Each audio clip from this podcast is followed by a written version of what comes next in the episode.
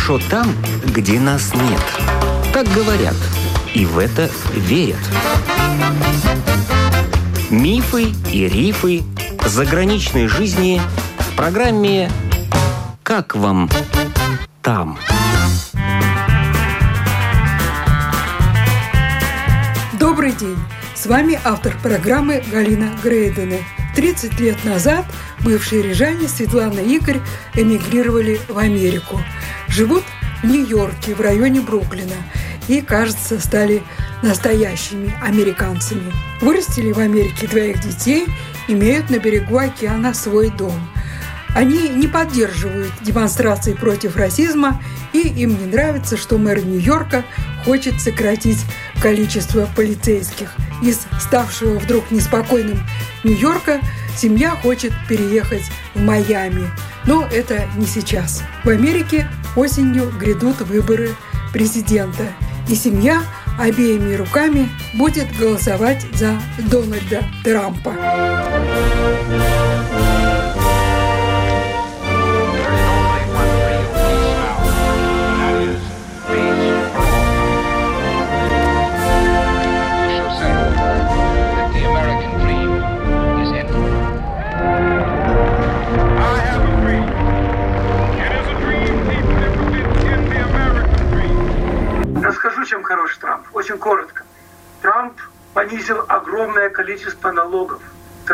Убрал очень много социалистических регулировок, которые душили нашу экономику.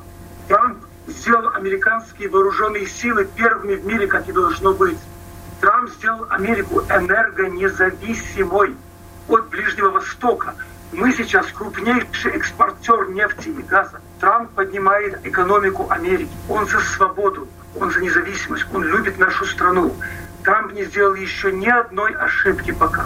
Удивительный вообще человек в этом смысле. Работает он, наверное, часов 20 в сутки. Да, можно просто брать его пример. Потому что я когда просыпаюсь утром и думаю, ой, как я не хочу вставать, я знаю, что Трамп давно встал. И он давно уже послал всякие твиттеры и все рассказал, и все прочитал. Это даже как-то дает энергию, это раз. Во-вторых, Игорь перечислил несколько его достижений, но это огромный список. Его можно говорить и говорить очень много. Я вам еще приведу пару примеров. Трамп борется за честную торговлю между Америкой, Китаем, Мексикой, Канадой. Трамп требует, чтобы страны НАТО платили свою долю. Трамп требует, чтобы страны перестали нас обворовывать. Вы знаете, что мы узнали благодаря Трампу? Сказать один пример. Только один. Канада накладывала 300% тариф на наши молочные продукты американские. А до Трампа мы не знали и думали, все нормально. Разве это нормально? Индия тоже, Европа тоже. Трамп говорит, я президент Америки. Трамп борется за Америку. Он не борется против других стран. Он борется за Америку. Прежде всего, экономика Америки, свобода Америки, безопасность Америки. Вот что делает этот великий человек. И мы всегда боялись сказать, что мы американцы. Сейчас мы говорим, что мы гордимся тем, что мы в Америке.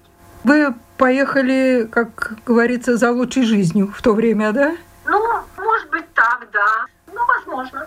Короче, бежали беженцы от социализма. Вы сразу приехали в Нью-Йорк, в Бруклин? Нет, мы ехали через другие страны, и мы там ждали, и мы шесть месяцев, в общем-то, путешествовали, пока мы добрались до Америки. И осели в Нью-Йорке. Мы планировали быть в Нью-Йорке, мы туда стремились, мы только этот город хотели. А скажите, вам удалось работать по своей специальности в Нью-Йорке? Вам не пришлось заниматься сначала черной работой какой-то? Нет, нам не пришлось. Нам очень повезло, потому что программисты здесь очень нужны были. Игорь сразу же нашел работу. Он был еще в отеле. Мы жили в отеле, и туда пришло оффер на его первую работу. А вы, Светлана? А я имела маленького сына, он был маленький. Я с ним посидела, пока я его воспитывала. И через где-то год-полтора я тоже нашла работу в специальности Игоря, потому что он меня научил.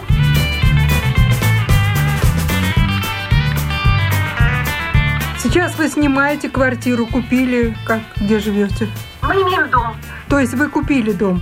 Да, мы купили дом. В кредит, не в кредит? Ну, конечно, конечно, в кредит. Дом, получается, на берегу океана, да? Ну, в этом районе, да. А получается купаться в океане? Я обожаю океан. Я всегда Игорь говорю, смотри, мы живем на курорте, а он не любит холодную воду. Мы мало купаемся в этом океане, мало. Но а... мы любим ходить там. Холодная вода это сколько градусов? Холоднее, чем Рижский залив? Рижское море бывает удивительно холодным. Вы знаете, я когда в Риге купалась, я всегда купалась. Я не смотрела на то, какая это вода. Я люблю холодную воду, я могу купаться. Игорь это не любит. Он жил свое детство в Одессе, там теплая вода. А здесь мы просто любим пройтись по берегу океана, подышать свежим воздухом. Вашему сыну сейчас сколько лет? Сын, да? Да. Сколько лет ему сейчас? Ему 32. Какой специальности он получил, да. какое образование? У нас сын и дочь занимались, они один и тот же колледж кончали, а у них бизнес образование финансовое. В Америке оба получили образование, да? Да, да, конечно. Как вы думаете, в Латвии ваша жизнь сложилась бы хуже, ваша дальнейшая жизнь? Вы были бы менее обеспеченными, менее счастливыми? Как вы думаете? Не жалеете ли вы, что Марина, уехали? Мы очень, мы очень часто об этом думаем. Мы бываем в Латвии, приезжаем туда и разговариваем с нашими родственниками, друзьями. Они, слава богу, все хорошо живут. Но здесь трудно сказать и трудно пережить свою жизнь как бы в двух измерениях. Главное, что мы не пережили эти страшные 90-е годы, когда было очень тяжелое время везде, и в России, и я думаю, что в Латвии тоже. Мы ничего не знали об этом, мы совершенно были изолированы от этого. У нас не было никакой информации здесь. Это время было тяжелое. И в это время люди смогли или преуспеть, или быть убитыми, или совершенно быть не преуспевающими. Конечно, могло сложиться по-разному, и мы не можем сейчас сказать, угадать, что бы было. Наши друзья, например, которые в Риге занимались каким-то бизнесом, они просто уехали. Я бы сказала так, взяли машину, поехали в аэропорт, оставили машину и уехали в Канаду. Вот так вот они закончили свой бизнес, потому что они не могли это продолжать, и у них была возможность или уехать, или иметь плохие результаты в Латвии. Но сейчас у вас нет мысли вернуться? Это хороший вопрос. У нас есть всякие мысли. И вернуться, и поехать в другую страну, жить. Я с удовольствием получила латвийское гражданство недавно. И наши дети имеют латвийское гражданство. И американское тоже, да? Ну, конечно, конечно. Угу. Они американцы, но первый получил гражданство наш сын. Он считает, что на всякий случай он может, так сказать, иметь возможность там или жить, или работать. Это хорошая для него идея получить гражданство Латвии. Но вы не натурализовались, вы граждане, так сказать, по наследству, да, по рождению ваших родителей, бабушек, дедушек, да? Да, да. В Латвию как часто приезжаете? Вначале, когда мы Латвии. В 92 году я первый раз приехала в Латвию. И потом мы очень тоже как-то долго не ездили, потому что у нас было очень много открытий здесь. Мы очень много интересных мест здесь открывали. Я имею в виду это не только в Америке, но и во всех местах мира. Это было очень интересно для нас. И потом мы вдруг захотели приехать в Латвию. И когда мы приехали, нам понравилось. И каждый второй, третий год мы ездим. А вы этим летом собирались приехать? Да, мы собирались. Мы не знаем, как ваши границы откроются и что там будет. Мы не знаем, как Европа будет продавать билеты. Мы пока что еще в подвешенном состоянии. А скажите, вот этот вирус, у нас об Америке говорят о каких-то страшных цифрах, о тысячах-тысячах заболевших, умерших. В вашем окружении есть люди, которые действительно заболели, переболели? Грубо говоря, нет. Но есть еще такая вещь, как статистика. Каждый год в Америке есть так называемый сезон гриппа. Это по всему миру тоже. Разные гриппы. Грипп мутирует, меняется. Вы делаете прививку, а она не работает. Такие случаи есть. Знаете, я, чтобы не соврать, наверное, раз 25 в Америке, ну так, болел какой-то формой гриппа или вируса. Так вот, каждый сезон в Америке в среднем от 60 до 80 тысяч, как правило, пожилых людей умирают.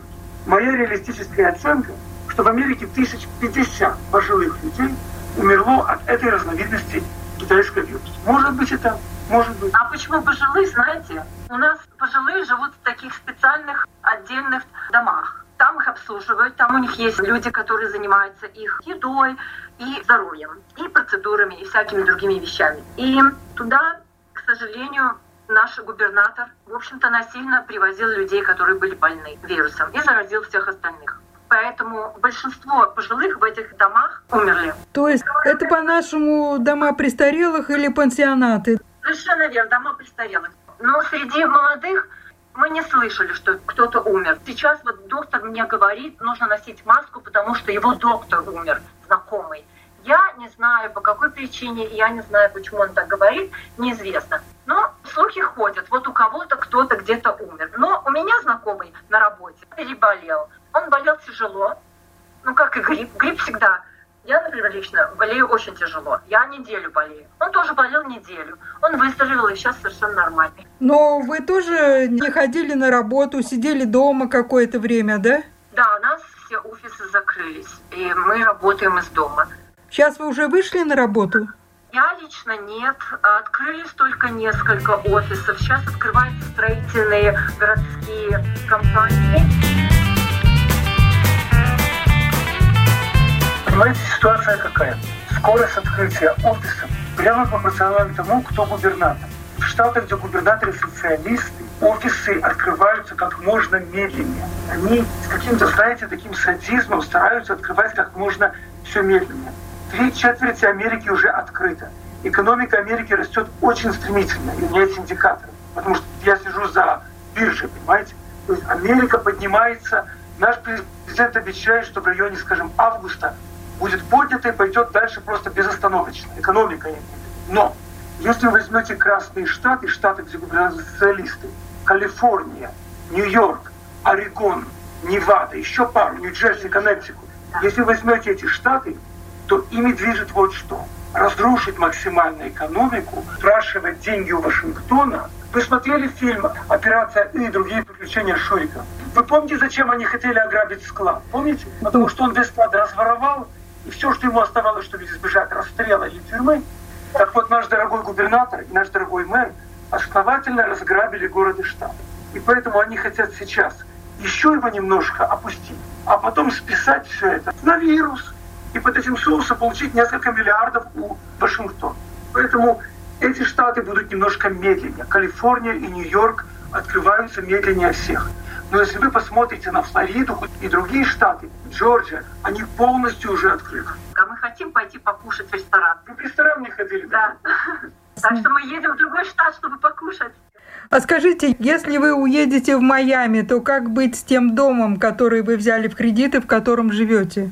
Расскажу, это очень просто и приятно. Мы просто продадим этот дом. И на полученные деньги, как говорится, даже не думая о чем-либо другом, просто купим в Майами там что То есть вы дом продадите вместе с кредитами?